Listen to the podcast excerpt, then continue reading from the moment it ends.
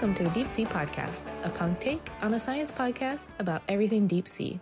Hi, I'm Stacy, a citizen scientist and a huge fan of the deep sea. I wrote in, and true to his word, Alan gave me a job introducing the podcast. Near my hometown in California, off the Monterey Peninsula, scientists have been racing to name new species of the deep sea. One of my favorite names is the squat lobster, Munidopsis gurgus. Haven't heard of them? Then you don't know squat. I'm Stacy, and they pay me in stickers. Right, and thank you, Stacey. That was a wonderful job. Uh, officially, you are the employee of the month. Unfortunately, though, you're also fired. Thom, you've got your job back again. Hey, it comes and goes, but I'm back. Well, as I say, I'm a man of my word. She asked for a job. I gave her a job. I didn't tell her that it was only about two minutes long, but, you know, we'll pay her in stickers. Yeah, six whole stickers. Anyone else wants a job, just write in. Thank you, Stacey. Actually, talking of, of stickers, we have set up a Patreon and some affiliate links as ways of hopefully keeping the show going and making it self sustaining. So if you were feeling generous, we do have a Patreon, which is sort of our tip jar. There are some little rewards for doing that. Um, to show that we're grateful. And if you don't have any money to spare, but you do have a bit of time, there are also affiliate links now. So you'll find those in the in the show notes at the end. We, we're going to try and make any advertising as low impact as possible. So that is it. That is all I'm going to say on the matter. And people can leave pints, right? Well, we'll convert money into goods and services, which is pints. Yes. Excellent. Essentially, the whole show runs on pints. Yep. That's our internal currency. Am I expected to pay into this, by the way? No, I'd say you probably pay with your time. Ah, okay, good. Right.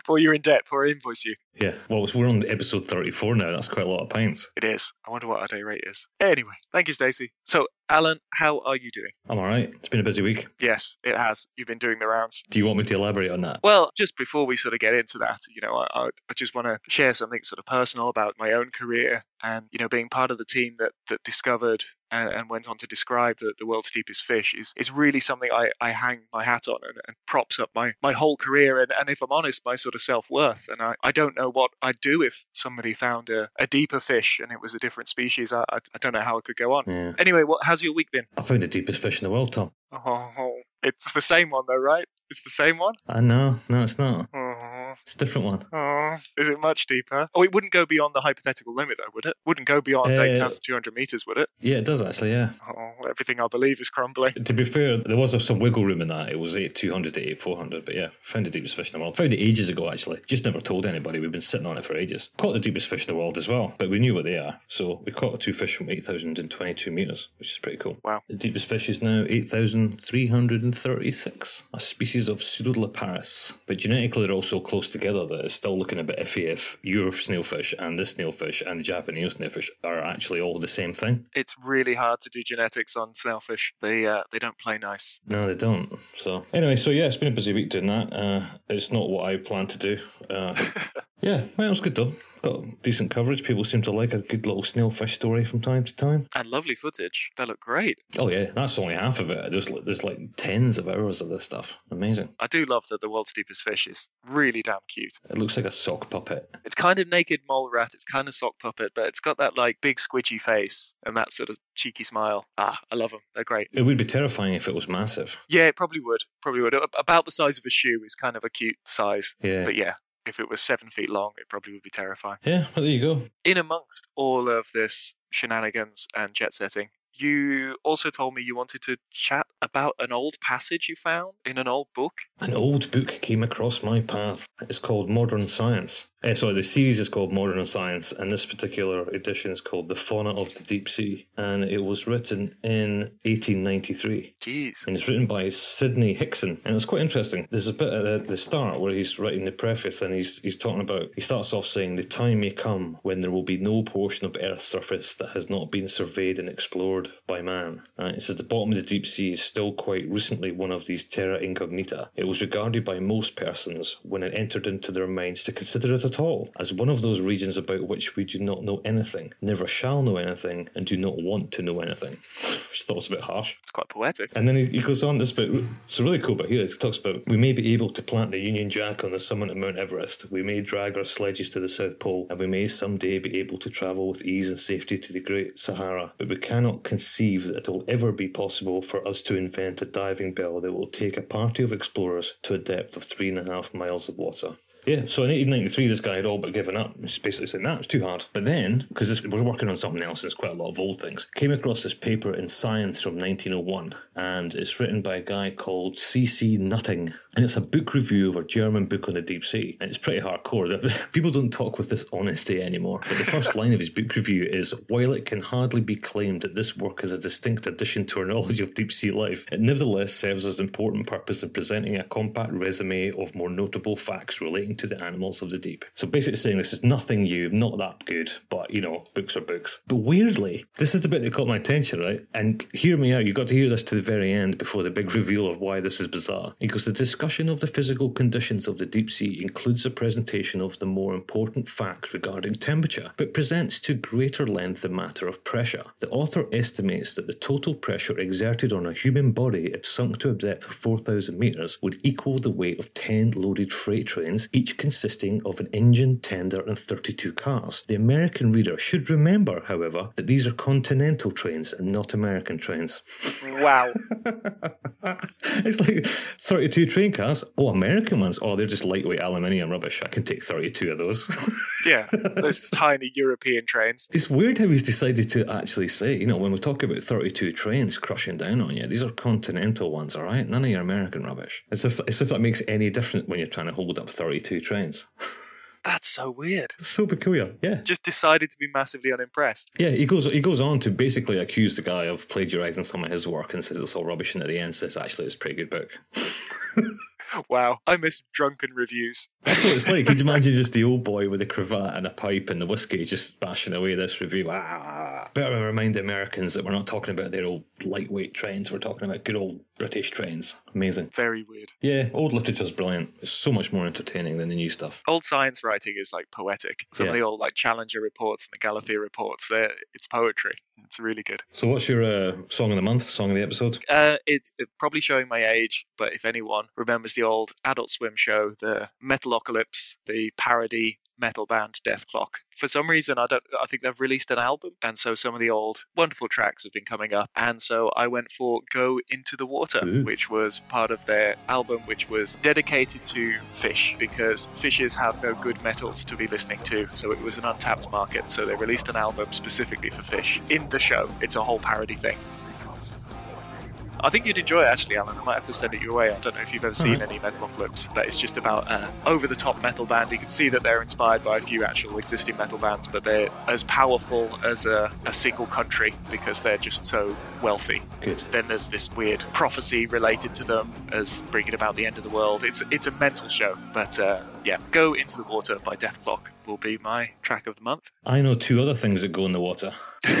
Only two? Only two. Oh, well, I can think of two offhand. One is a, a goblin shark, and the other one is a plastic kid's toy. And and how do they relate? And how has this caused a bit of scandal on science Twitter? I read the story as Citizen Science. Someone had taken a picture of what they thought was a, a juvenile goblin shark somewhere in the Mediterranean where they're not known to be, sent it to a bunch of scientists who then published a paper saying this is the first or the expands the geographical range of goblin shark. And then somebody pointed out that it's actually a a plastic toy, and juvenile or embryonic goblin shark don't even look like that. And then some people, more and more people started posting pictures of this plastic toy from eBay and stuff like that, and it's like, oh.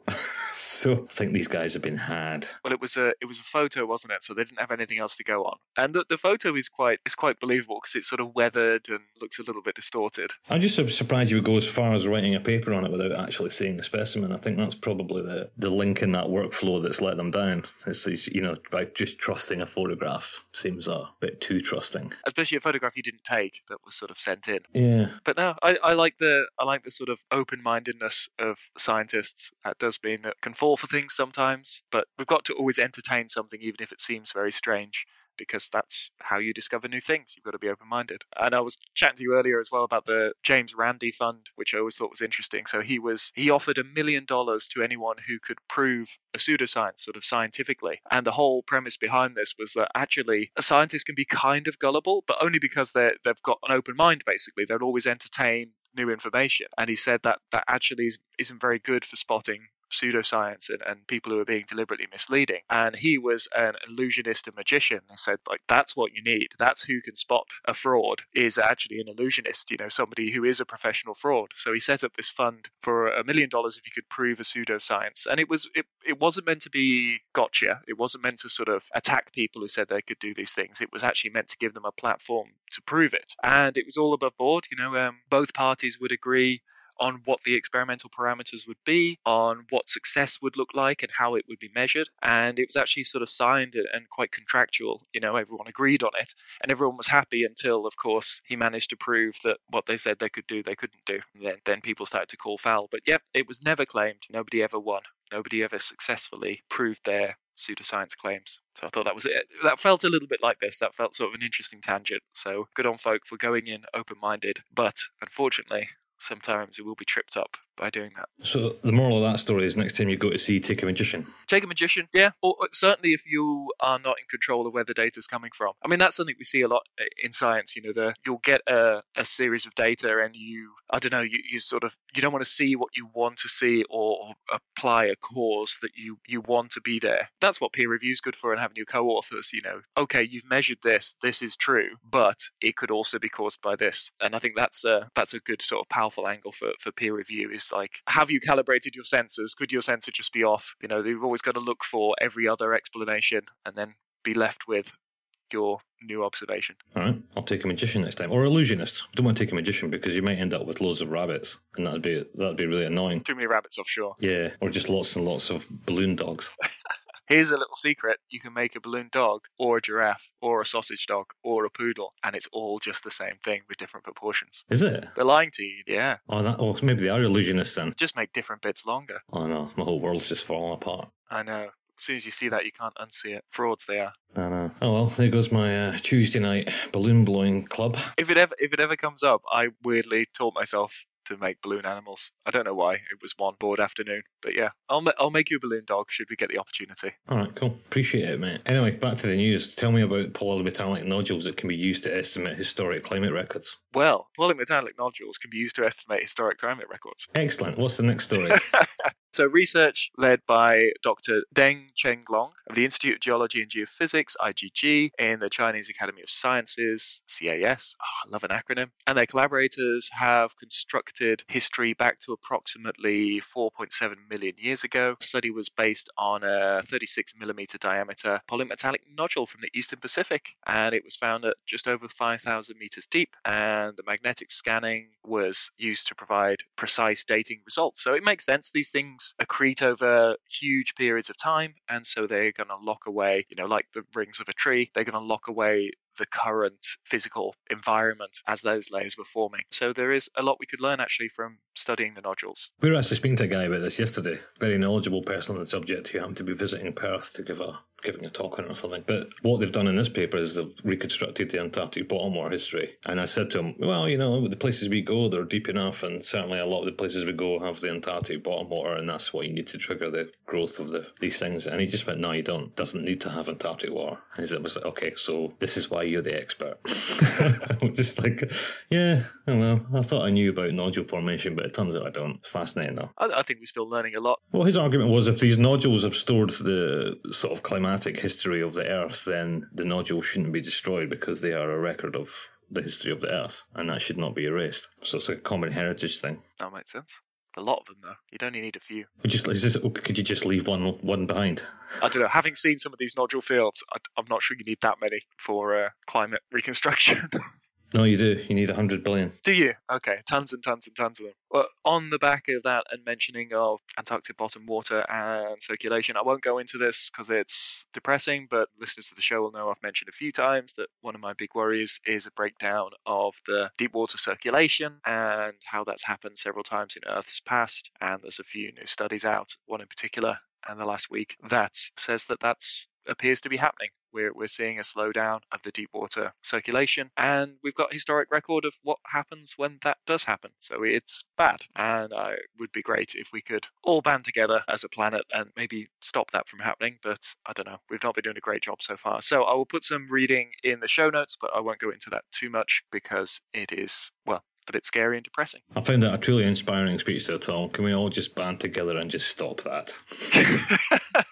it's getting frustrating, but yes, yes. Essentially, can we all just just not? Just stop it. And we've we've had successes in the past. Look at how we stopped using CFCs. Like that was that was a great sort of banding together of humanity to decide not to do something. Yeah. So we can do it. We can do it. Just stop it. We do like money. We do prioritize that money stuff. Hmm. Another little tangent while we're doom and glooming it, was some uh, opinion pieces talking about the vulnerability of subsea cables, which is something we don't think about a lot. And uh, I think we've we've said this a few times on the show. Like the cloud the internet, we feel like it's up and it's not. It's down. A lot of the separated nations internet is running through subsea cables, running through the deep sea. But most of them are privately owned. You know, they're they're owned by companies. They're owned by your your telecom company, but they're absolutely crucial for that place's security. You know, it, fall, it falls into sort of state level security. You know that you can cut three cables the width of your wrist and knock out all the internet in Australia. now that's quite frightening. So both as natural disasters or as a as a sort of threat from hostile nations, you know, that feels like an incredibly vulnerable point. So that's that's a, a little bit scary, and I don't know how seriously people are taking that. I'm sure there are people taking that very seriously.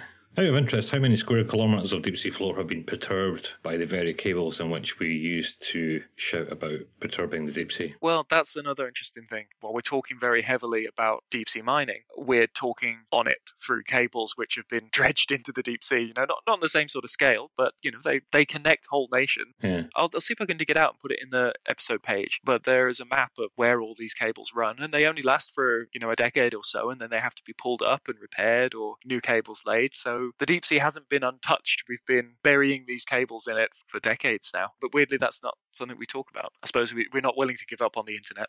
The only other little bits and pieces was there's been a really nice whale fall found in Antarctica. And while reading up on this, I realized it was our friend friend of the show, Cat of deepest lactating human fame. So well done, Cat. It's amazing footage of an incredible whale fall. Pretty extensive as well. On the sort of political side of things, and hopefully humans banding together to make good decisions. After 10 years of discussion, the High Seas Treaty has finally been agreed upon, which overall aims to protect the world's oceans, as, as vague as that sounds. And so the one of the main issues was the, the sharing of marine genetic resources, which we touched upon in our bioprospecting episode. Actually, how difficult that is to be. They are maybe the greatest source of, of future medicines and antibiotics, but it's actually a bit of a legal quagmire with how you actually go about that. So they're biological materials for plants and animals that can benefit society, and that includes industrial processes and food as well as just pharmaceuticals. So as an example, one anti-cancer drug derived from Japanese sea sponge has annual sales of the value of 250 million. Basically, who benefits from that? Who then can receive that money? Who owns something that has just evolved naturally that happens to be within a certain border? So the key points surrounding these talks is the issue of sort of trust and solidarity between developing and developed nations, and developing nations offering the sort of tech and resources to search for these new ocean resources, but also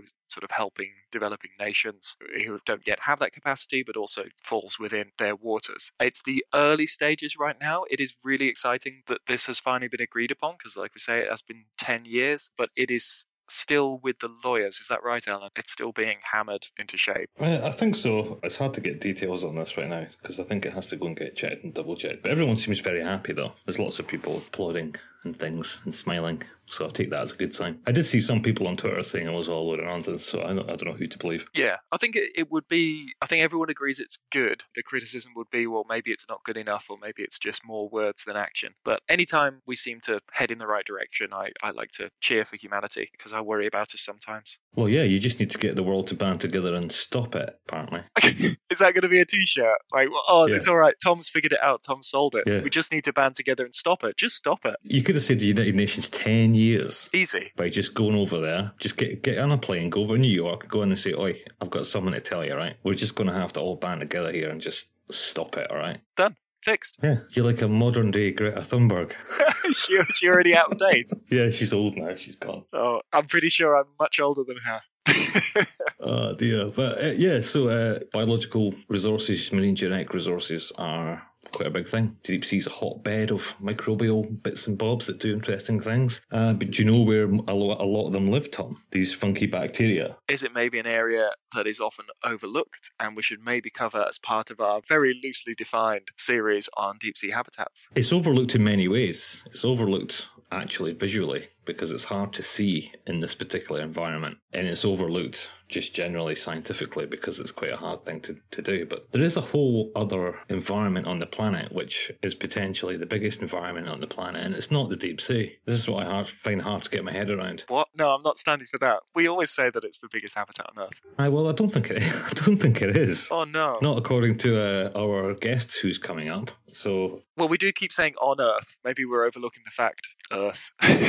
Yeah, because we keep saying on Earth and not in Earth. That's the difference, you see. So that's the spoiler. There it is. Yeah, there it is. So we're going to talk to someone today about deep biosphere, which is what happens when you go down under the seafloor and what kind of weird stuff you find in there, and including oil wells as well, because you know when these oils on the ground, it's, it's full of all sorts of things, and the conditions that these microbes are surviving under or even thriving on are astronomical compared to. It makes Challenger Deep look easy when you, you see the pressures and the temperatures involved. So it's a fascinating bit. So we should stop rambling and give somebody a phone. Who are we going to talk to? Who are we going to call? We're going to call Mandy Joye from University of Georgia. She knows all about this stuff.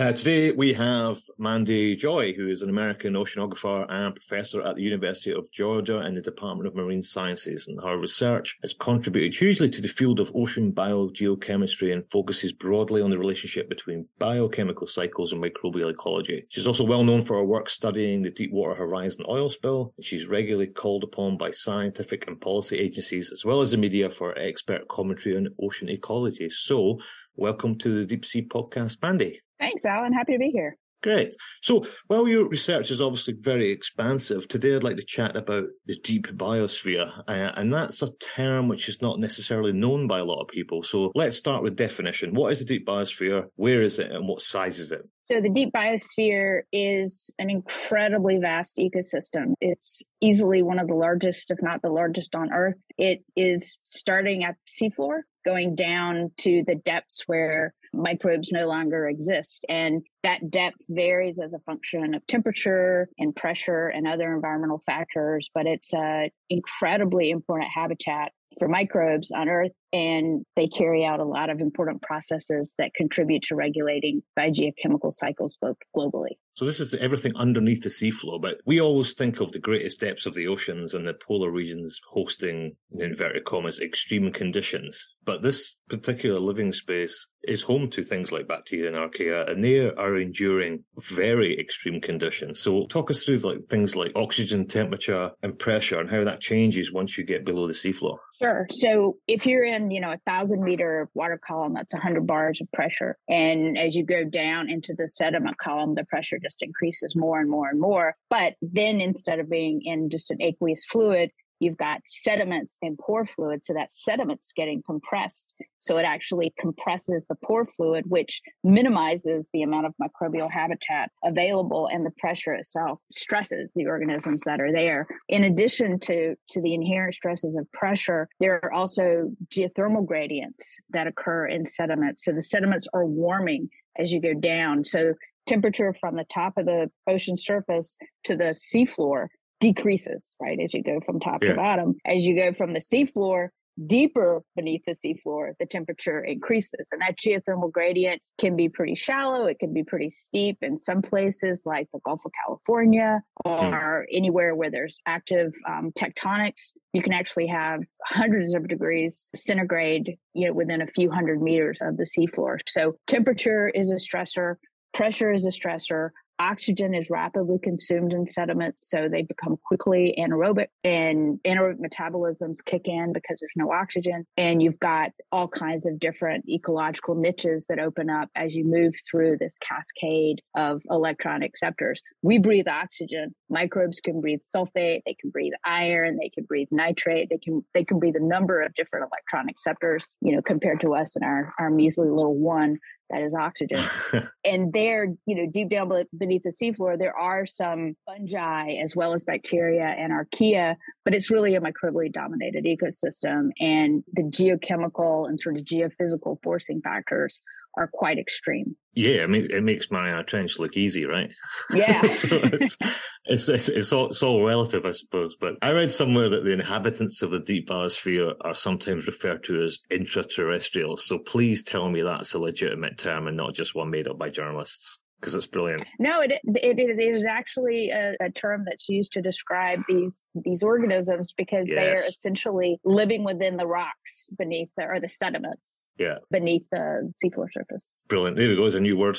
Intraterrestrials. Never heard that before. It's great. So the thing that gets me when I ever think about this is what does a day in the life of a deep biosphere bacteria or intraterrestrial look like? Would that be better re- rephrased as what's a week in the life or a month in the life or a year in the life or, or a decade in the life? What are the time scales? The time scales vary a lot because there are places in the deep subsurface where the geochemical gradients drive more rapid metabolism. So turnover times might be, you know, months yeah. to years. In other places, the turnover times are as long as as as millennia. And wow. there are some places that are organic poor, and there, you know, it's like turnover times can be thousands and thousands of years. So it's kind of hard to wrap your head around the fact that a microorganism, when you think about bacteria, you think about an organism that, that can divide every couple of hours, right? Like E. coli yeah, in yeah. the lab bench. But these organisms are growing super slowly and dividing once every few hundred or thousand years. So they're adapted to this sort of life in the slow lane. That really is. It requires a very different approach when you're trying to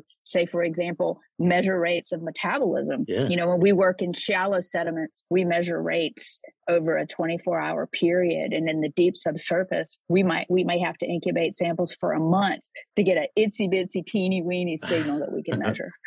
It is hard to get your head around, isn't it? It's just so slow moving. It really is. Yeah. When people first started doing this, when someone first recognized that they've taken a sample from well beneath the seafloor and found this bacteria in this, I mean, was that a sort of eureka moment or was there like a long period of chin scratching going, is this thing viable? it's like, is it, because it's, it's moving on such slow time scales. It's not like you just found a new fish. You went, hey, there's a fish. Hey, let's study the fish. It must be like, what is this thing? Yeah. I mean, you know, we really have the, right now it's called the International Ocean Discovery Program the original program was the deep sea drilling project yeah. and you know the ocean discovery program et cetera lots of different names it changes every 10 years but you know the us and the brits and the japanese and the chinese and the germans and the french it's an international effort to drill in the deep subsurface because it is an incredible undertaking. These cruises are two months long, yeah. these deep sea drilling cruises. And it, they, you know, you work around the clock like you do on any cruise, but it wasn't until the Peru Margin cruise, leg 204, where microbiology became a, a big part of the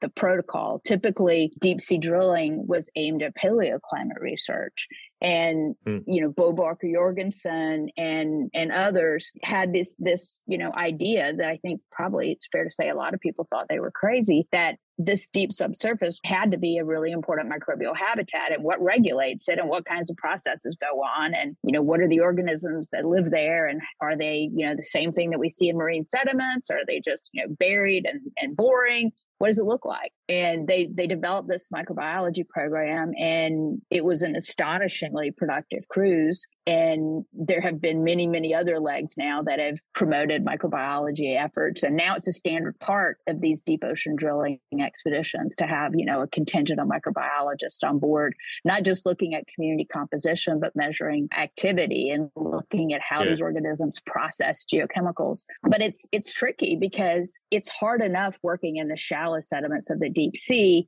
because you're still working at high pressure if you're in two or three thousand meters of water or you know the bottom of the marianas trench. You want to try and replicate the conditions that these organisms yeah. experience in their natural environment. Well when you're dealing with the deep subsurface you've got temperature you've got pressure you've got chemical gradients you've got all these things that you have to consider and vary to really try and assess what's regulating activity. So it becomes quite complicated but it's really i mean it's just incredibly fascinating because sometimes there are things that are happening that you just didn't expect. Like I can give you an example. When Mm-hmm. in 385 drilled the Gulf of California and the Guaymas Basin, there was a postdoc from my group that was on board the ship, and we're still doing experiments here in the lab three years later because they take a long time to do.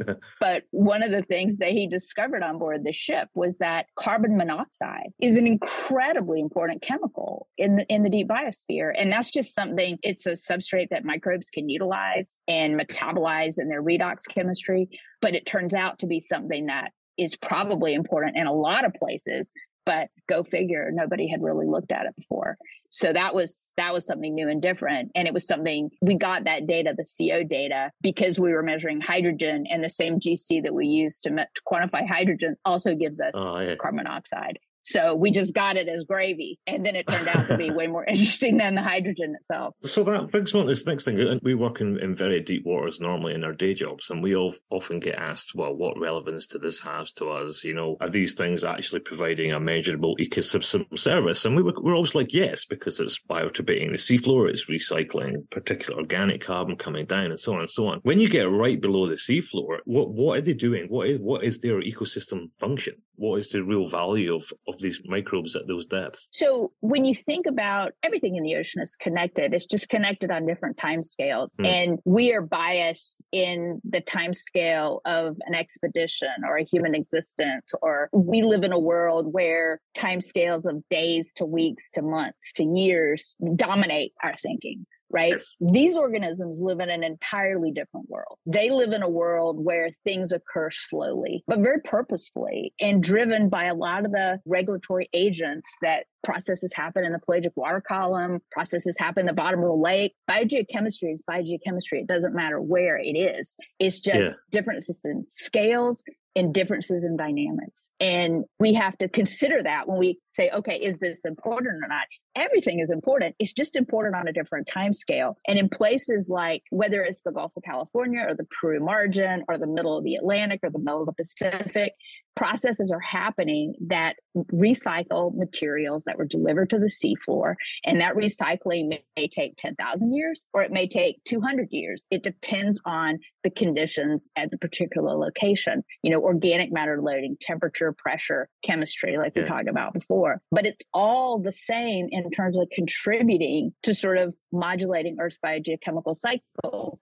because biogeochemical cycles don't just happen on one time scale. They happen on a spectrum of scales. And the spectrum of scales dominates like things that impact climate. You know if oil was just naturally moving through the seafloor ecosystem from deep reservoirs trickling out of the seafloor being oxidized in the water column etc that natural cycle is you know a 50 million year time scale but we short circuit it by drilling for oil and burning fossil fuels. We've turned it into essentially a 200 year time cycle. Those different time scales millions of years versus hundreds of years you have biogeochemical Yeah. dynamics that happen on those same sort of time scales just long and short the thing about it is that these long time scales it's a massive area that's represented by these long time scales so their impact and they're not all operating on the same time scale right it's essentially such a big area and such an, an enormous ecosystem that yes they have they they carry out critical functions uh, for earth's biogeochemistry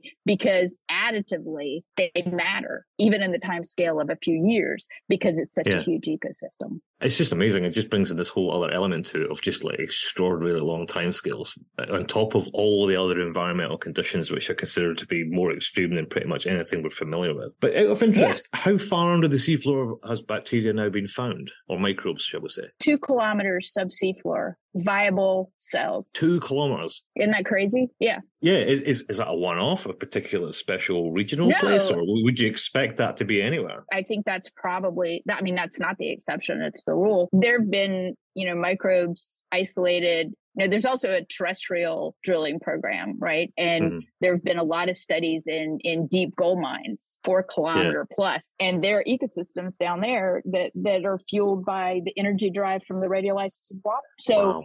I love to just sit around spitballing what crazy process could exist under these that or the other conditions. It's like thinking about life on other planets or on the moons yeah. of Saturn or Jupiter. What kinds of metabolisms could exist there and what's the analog on Earth? And that's a really incredibly interesting mental exercise because, you know, when you think about the radiolysis of water, that's like who who would have thought of that 10 years ago as a mechanism that could fuel microbial ecosystems? But now we know that this is a really common modality of, of microbial existence. And I think that once you get outside of the box of your ordinary thinking, that's when you can really sort of come up with some potentially interesting, if not crazy, ideas to pursue in, in some of these extreme habitats because there's just like the deep sea is is largely unexplored. If you look at a map where we've drilled deep holes and where we've done detailed microbiological work, it's just a handful of sites. We've drilled a lot of yeah. holes for paleoclimate, we haven't yeah. drilled a lot of holes for microbiology. And, you know, it's really a frontier. Just like the deep sea is a frontier, the deep biosphere is an incredible frontier that has a lot to teach us about not just life on our planet, but life on other planets. The one, the one that got me was I was reading up on this a while back for for something else we were doing, and it was one of the sort of earlier papers proposing this or at least having the first evidence that there are things living pretty far underneath the seafloor. And there were sentences in there along the lines of, I think we've just doubled the living space of planet Earth.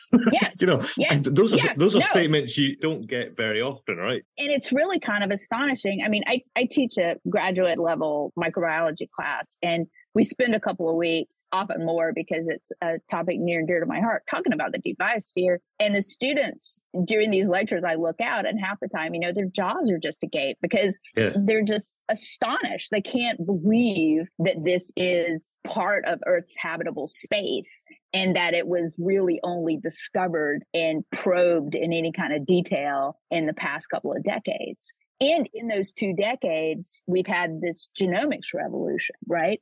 So in the beginning, you know, we were doing most probable number counts and, and stuff like that. And now we've got these yeah. sophisticated genomic tools that we can interrogate these communities and we don't have to, to isolate them and grow them in the lab we can reconstruct their genomes on our computers. You know, we can extract yeah. their DNA, sequence the whole community and reconstruct their genomes and look at, you know, all of the potential metabolisms that exist in the community from the comfort of your desk. You don't have to go through the torture of trying to yeah. grow these organisms in the lab because they are really tough to grow. I mean, when you're talking about an organism that has a doubling time of 500 years, I mean, yeah. good Lord. It's a very long undergraduate lab class, isn't it? Right, right. so. That would be so so many phd students and so so many pis it's just it's crazy to think about but that's the beauty of the of the genomics we can do it without doing that i love it when you're trying to explain to people that the, the terrestrial environment on earth or, or the landmass that we're all familiar with is nothing more than a very small thin veneer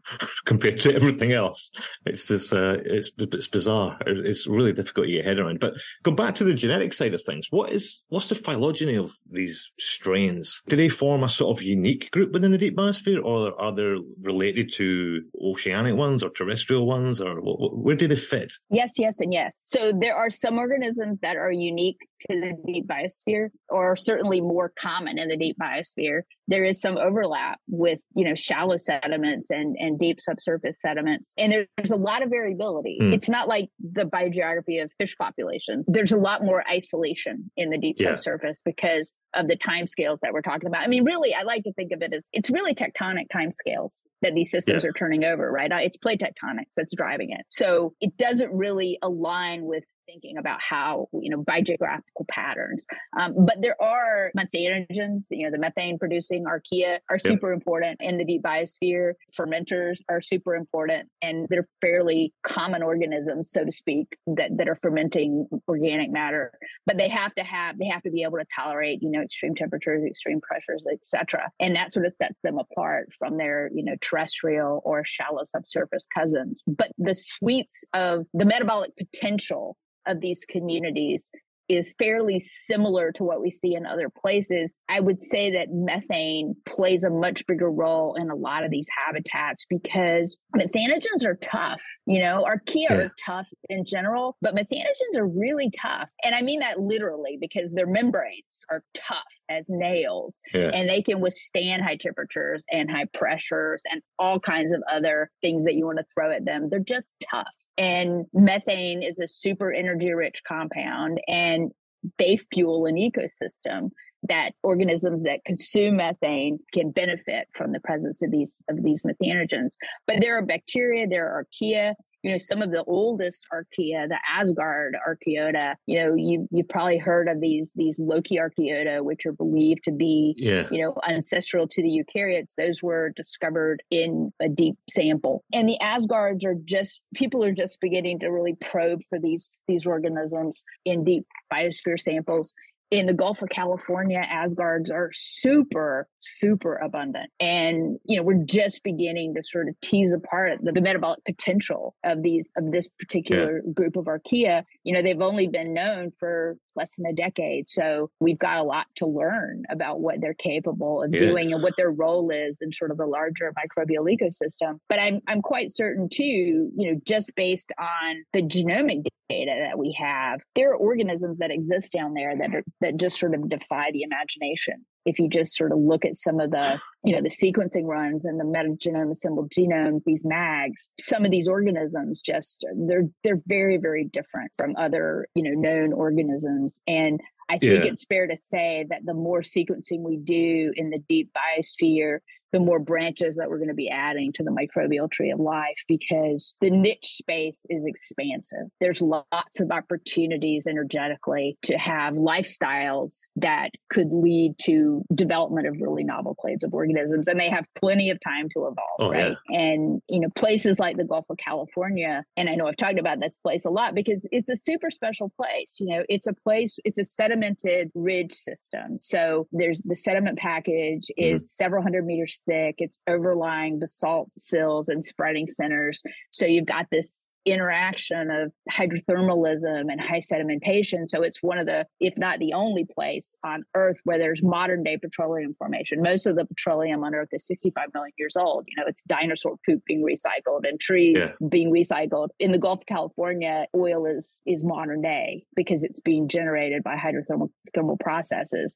But that milieu of organic rich sediments being thermally altered and cracked also gives rise to some of the most diverse and crazy, extreme, exotic microbial populations that you could find anywhere. So that brings me nicely on to my next next point that within the deep biosphere, there's also another environment going on, and that is those hydrocarbon wells, these yep. big reservoirs of, of crude oil. Presumably, then the crude oil under the seafloor is also full of microbial activity as well. Absolutely, yes. Those are those are not sterile reservoirs; they are chock full of organisms. And are they loosely the same types of communities you see under, shall we say, non-oil but deep biosphere environments, or are they two very separate groups? So that's a really interesting question. So the Gulf of California versus the Gulf of Mexico, we do a lot of work in both places. Gulf of California is, is high temperature, mm-hmm. hydrocarbon rich. Gulf of Mexico, low temperature, hydrocarbon rich. There is some overlap in terms of the microbial population, but mm-hmm. there is also some differences. And you know, one of the most striking differences is there the higher abundance and diversity of Asgards in the Gulf of California compared to the Gulf of Mexico.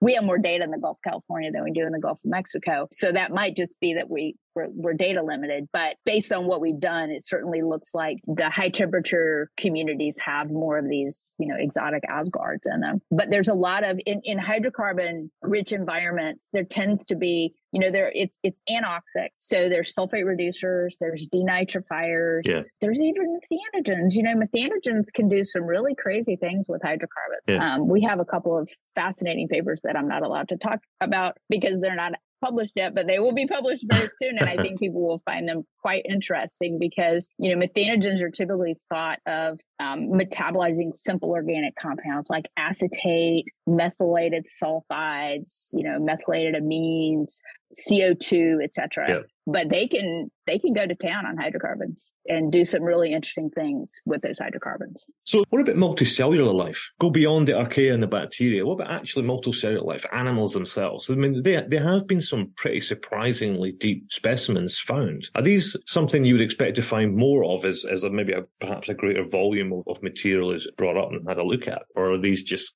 rare deep diving or deep burrowing, deep surviving organisms? I think there's probably more down there than we realize. It's a absolutely a sampling issue.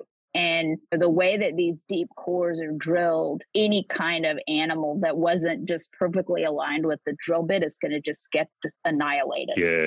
So we would never be able to properly sample them. I mean, when you get box cores, and actually the Germans ha- have have these X-ray systems like CAT scans on their boats, and you know you can look at deep burrowing fauna yeah, with yeah. these X-rays and these CAT scans because they bring these wide bore cores up, and then they just run them through the machine and be like, oh, look at that, there's some deep burrowing worms in there or shrimp. So I I think it's unfortunate that in the U.S. fleet we don't have any cool toys like that. We have some cool toys, but we don't have that. We don't have that kind of capability. Yeah. And I think as that kind of capability becomes more available, maybe through philanthropy, then we can get more Yeah. data like that because there's almost certainly critters that that live a lot deeper than we think they do. It's just really tough to to sample them without destroying them using the tools and techniques that Yeah. we have in hand right now.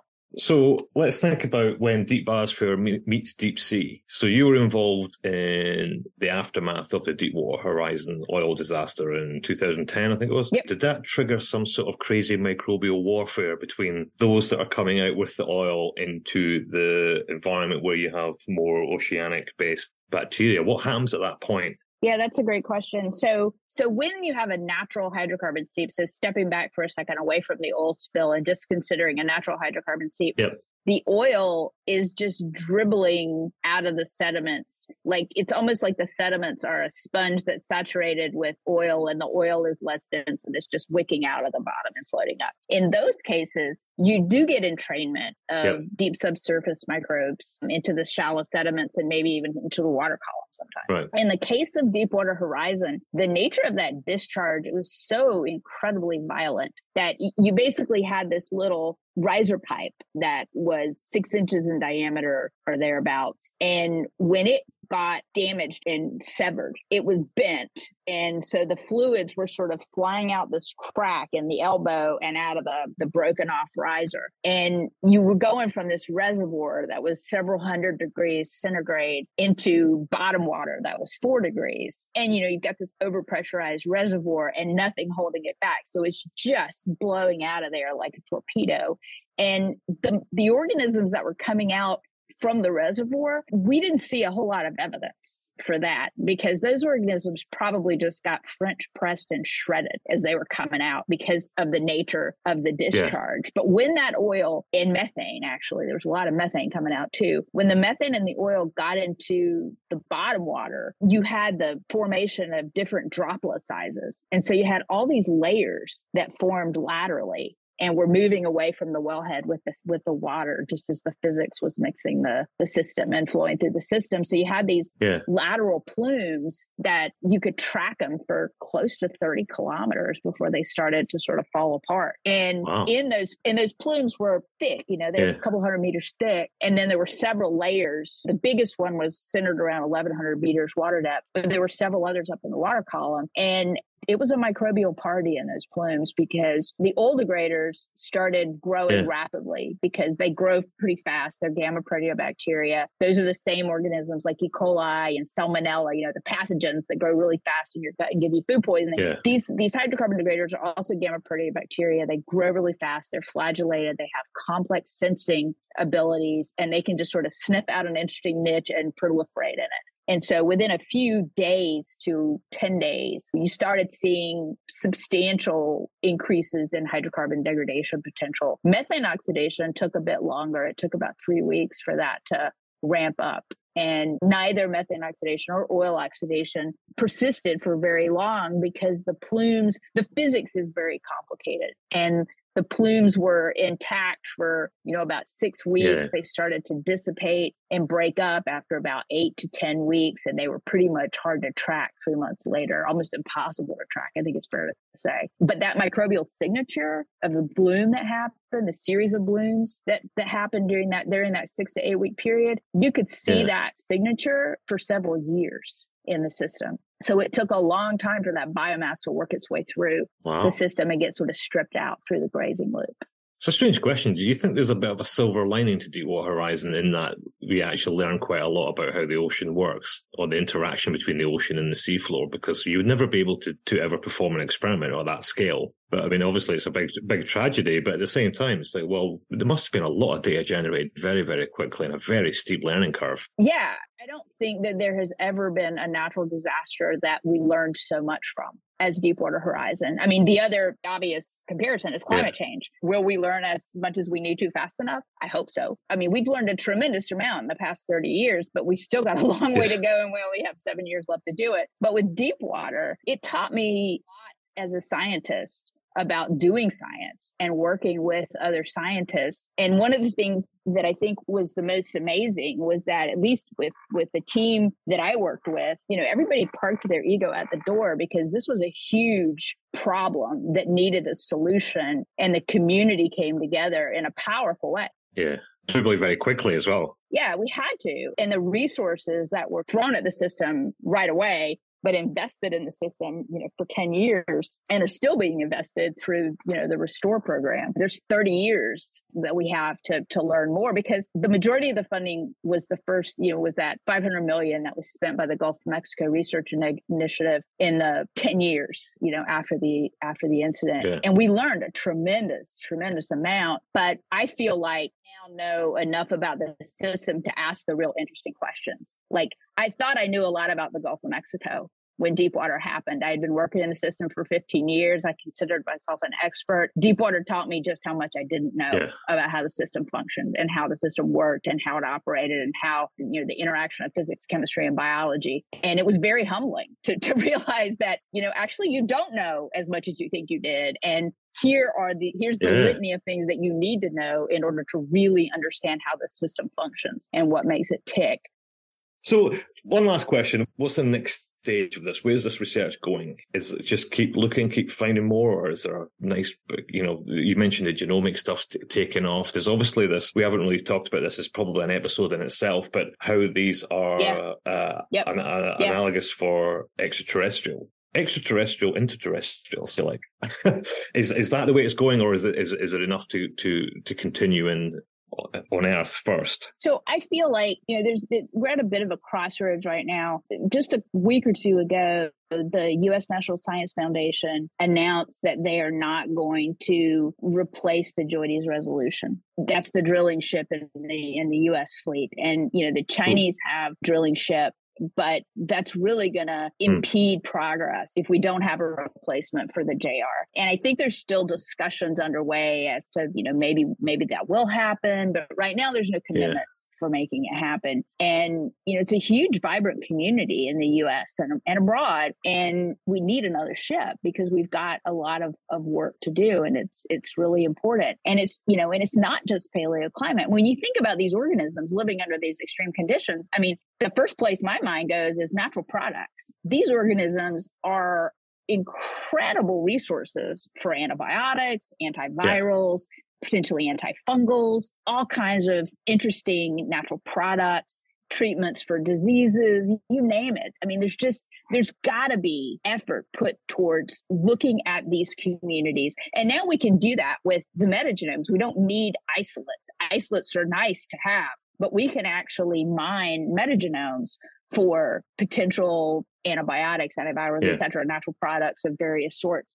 So we can use those data to advance humanity in ways that weren't really imaginable even five years ago. But I don't think that's, you know, all there is to it. You mentioned life away from Earth the deep biosphere is is an obvious analog for looking at weird metabolisms and organisms that we might find you know in another planet i mean the radiolysis of water example that i gave before that's a that's a really interesting wacky metabolism that could certainly be important on extrasolar planets and other worldly habitats so yeah. i really wish that NASA would get into this game because there's an obvious, you know, not just Mars, but you name it. There's yeah. there's lots of potential targets out there for which the deep sea and and the deep biosphere are good analogs. So I wish there was a way that NASA could pick up the tab to fund some of this sort of work because NSF is they provide an incredible amount of research funding for this community, but I think the community would grow a lot more if there were more resource sources available and NASA just seems like you know, an obvious place to pursue, you know, to go for that kind of work. And I really feel like this is an international community. Yeah. Every single drilling expedition, the science party is, it's got representatives from all over the place. And it's not just old farts, it's a lot of young students, it's a lot of graduate students, a lot yeah. of postdocs. You know, it just, it spans the spectrum. It's a wonderful community. And I feel like, you know, we're at the cusp of making some really big discoveries yeah. because we're just getting to the point where we drilled enough sites where micro, microbial studies have been carried out that we can start to see patterns and we can start to see trends and we can start saying okay this is really one of the key key drivers of these communities. And that really is that variable that's not so important. Yeah. But you know to get to that point where you have a better more complete understanding you've just got to have a lot of data and you've got to have a lot of data from from disparate habitats and we're not there yet we're not even close yeah. You know, every expedition gives us more information to build on, but we just gotta we got we gotta keep pushing it and we've got to figure out a way the JR isn't replaced. You know, how how how's the community, how's the appetite for the community in terms of the science gonna gonna be met? Yeah. If only there were some really mega rich billionaires with an interest in space kicking around, you know?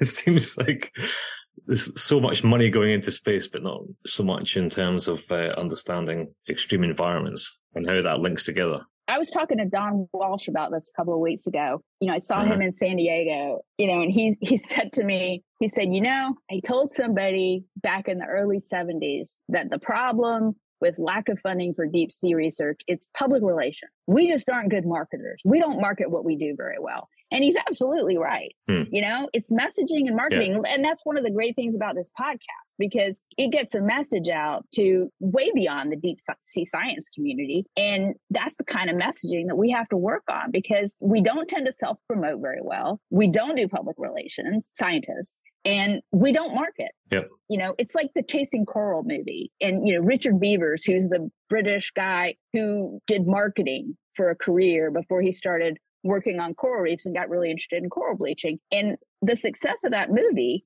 wasn't just the storytelling it was the way that they you know they marketed the story and it made it so much more successful yeah. and compelling because it was it was designed to be the message was clear and concise yeah. and i think we could we would be doing ourselves a big service if the deep sea science community would become more adept at science communication and learn a little bit of these skill sets that are involved in PR and marketing. I mean, I'm not talking about self promotion. I'm talking about promoting the deep sea and the relevance of the deep biosphere and the relevance yeah. of the ocean because some of us do it. I mean, you you do it very well. Thank you. But most people don't do it well, and we've got to all get better at it. Yeah, we, we've got projects running here, and it's something we've discussed a lot on the podcast, and something we things we're writing about more and more is is the language we use. It's not about me or whoever is at the center of it. I mean, you've got to take the scientist out of the center of the story because you know you're, you're talking about the deep sea or a particular aspect of that but other scientific disciplines probably have some of the same issues that we have but certainly i, I think the way we communicate deep sea science is really really truly awful it's, it's,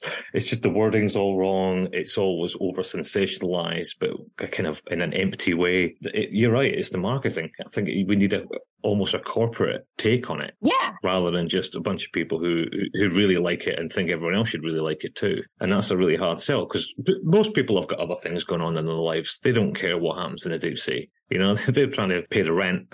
they just want, you know, an easy time. And, and, and that's very, very difficult. And I always, you know, going back to the space thing, I remember being in, and I, I was involved in a underwater neutrino telescope project back in the day and they're looking for neutrinos and so on. And they were asking for sums of money, which were orders of magnitude greater than the entire budget for environmental science. And they were getting it. And in terms of usefulness to the average person, I would say they were orders of magnitude less yeah. useful to the average person. But they knew how, they just knew how to sell it. And it was, it came down to nothing other than that. Joe Bloggs on the street probably doesn't really care that much where the galactic center is. it's not going to change his life if it gets found out tomorrow. But yeah, the check that was written to find it, oof, that was you know eye watering sums of money. But it's it, yeah, it's, it's marketing, and and one of the things that I think's like when you talk about the big drilling projects and how they all pull together and things like astrophysics and how they all pull together and there are other disciplines that do the same thing. In marine science we tend not to. Yeah. it feels very fragmented. It feels lots of little people all doing lots of little bits. Uh, it's something we just haven't really done culturally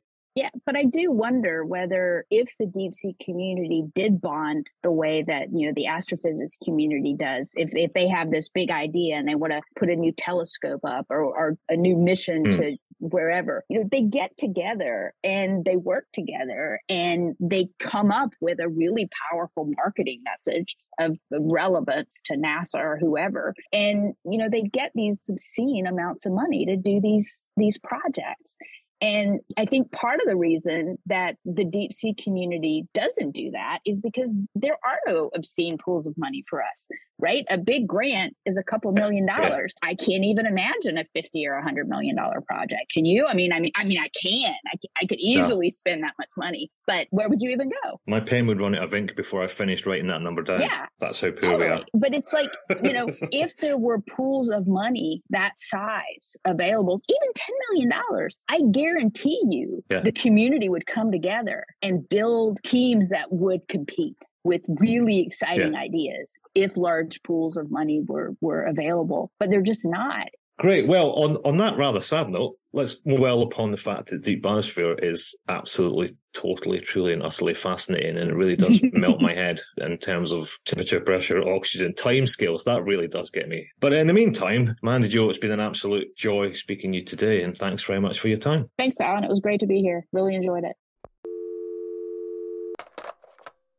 No, I thought it was cool. I thought the whole interterrestrial thing was fascinating. I'd never heard that term before. It's a great word. I love it. And so, if you find something living underground on another planet, extraterrestrial, interterrestrial, right? Yeah. No, I like that. No, I thought it was really interesting. I mean, I, I've dabbled in not actually doing any science on it, but about 10 years ago, we were looking at high pressure, high temperature test facility, and I was looking into all the oil wells and stuff like that. And I never really appreciated until I looked into it that how hot the oil is when it comes out of the ground. And Yeah. the pressure that these things are living at is just astronomical. It's, it's just, it really, I mean, I guess it is bacteria, and then we're not looking at a big multicellular animals, but at the same time, it's like, it's amazing that biology is still happening in environments like that. It's the timescales that get me. It's that these things are barely call them alive. It's like a clock that ticks every hundred years. So one little Yeah. biological process just ticks over every hundred years. And that's it's I don't know, when you like properly embrace evolution and the ways that a life has spread, like it doesn't have to make sense. It just has to work. It doesn't have to have a reason. Like the, the first thing your brain does when you hear about that is like, well, why? Why live like that? And it's just that Yeah. because it works. If there's any opportunity for, for life to persist, if there's any system that works, it te- it just does it. And it doesn't have to make sense and it doesn't have to have a plan or be heading in a particular direction. It's just life perpetuates wherever it can find a little foothold in weird ways. It's brilliant. I think generally speaking, people who go down to anything smaller than meiofauna, when you get down to nematodes and the archaea and the bacteria and stuff like that, there's people of a certain disposition because it's difficult. I mean, I've always said that I don't really understand anything that I can't drill a hole through, and that that works. Listen to Mandy talking about this stuff. You just I don't I don't know how she does it. I don't know where you even start with that, and how you're sort of sitting in in your garden of an evening contemplating something that doubles every thousand years.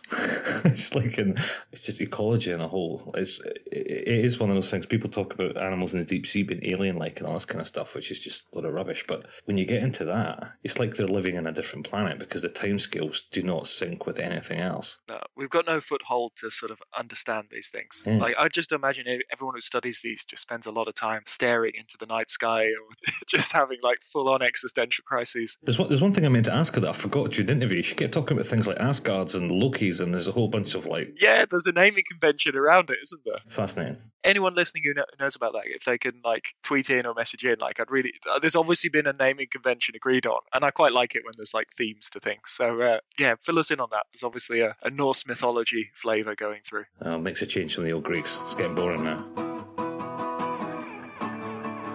And that concludes this episode of the Deep Sea Podcast. Uh, like I mentioned at the start, we now have a support us page. To help keep the podcast going. We've listed lots of ways of helping the show from the free, like leaving a review or subscribing, to becoming a Patreon or buying our merch. We've included some affiliate links on the page where you can shop online, and we get a small cut of those if you buy anything. So check out the many ways that you can support the show by visiting our support us page on the website. As I say, we're going to try and make that as non intrusive as possible, but if we can get the show to be self sustaining, we just want to break even. No one's going to get rich off this, but if we can get the show to be self sustaining. Hold on, you told me we'd be millionaires by this time next month. Yeah, I mean, it's, it's optimistic. Millionaires, you said. Millionaires.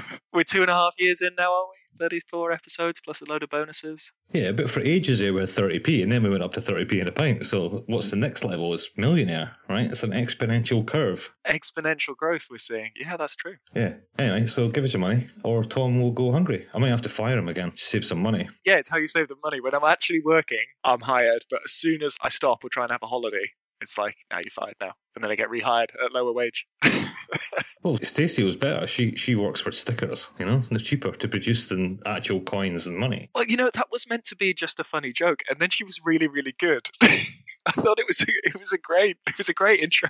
Hand on heart, mate. I thought she was better than you. I was thinking of maybe reinstating her and then fire you for the next month and see what happens. Yeah, I thought she was more approachable and more sort of polite, more enthusiastic, more articulate, more engaging. Yeah, just generally much more interesting person than you. So I don't know. Don't know. Don't disagree on that. She was good. Yeah. Well, I mean, if you want to fire yourself, if you want to, if you want to throw yourself on the sword for the greater good of Stacey, you feel free to do it. Well, I just want the I want the show to be good, and if that means getting rid of me, then you know, so be it. Yeah, it's all about the show, mate. So, just out of curiosity, how many stickers are we paying, Stacey? Three, six, six stickers. Six. Oh, you're so cheap. It's unreal. what you said three? I, was, I, just figured you were cheaper than that, but you're still with it cheap, right? I've got to be honest. It was it, it was limited by the international postage. Is it not limited because that's that's all you've got left in the merch van? I've got I've got a few stickers on the go, but we only have three versions, so I thought like two of each seems good. All right. Where does she live? She lives in California, doesn't she? She did. Next time I'm in California, I'll bring her a Deep Sea podcast apron because I think she deserves that for being better than you. But yeah, if you can get a picture, yep. you and her and your matching aprons. It might be sooner than you think as well, so watch out, Stacey. How big's California? Probably quite big. Oh, it's tiny, isn't it? It's just there's San Diego and then there's like desert around it, and that's it. All right. Well, there you go. He's coming for you. And as you may have noticed, my sound quality isn't as good as usual, and that's because I am on the move at the moment. So sorry about that. It will be sounding lovely again at some point in the future, but maybe not by the next episode. I hope you're not driving an automobile or operating heavy machinery right now. Both of the above. It feels like it's been an intense couple of weeks of driving heavy machinery and automobiles. I feel like you're sitting somewhere with a really naff orange hard hat on, driving a massive digger and just digging a massive hole for no reason whatsoever. and I've not been paying attention, and there's like water and nah. electricity, and people are falling into it. Yeah, just gas blowing out of it. You know, just ah. I'm after that deep biosphere. I want to get in on it. I want to see where the, where the action is. Yeah, literally, literally get in on it. Yeah, just dig a massive hole and just jump right in. Yeah, and say for science. as long as you say that first, as long as you draw a graph, you can do whatever you like. Yeah, like biting into the glass sponge to cure COVID. we should do this once a month. We just make a 10 minute episode of Thom doing stuff for science, like biting a glass sponge or jumping into an unknown bacterial mat and just, just seeing what happens. Just science jackass. Yeah, deep sea jackass. And that concludes this episode. So we will deep see you next time, and we abyss you already.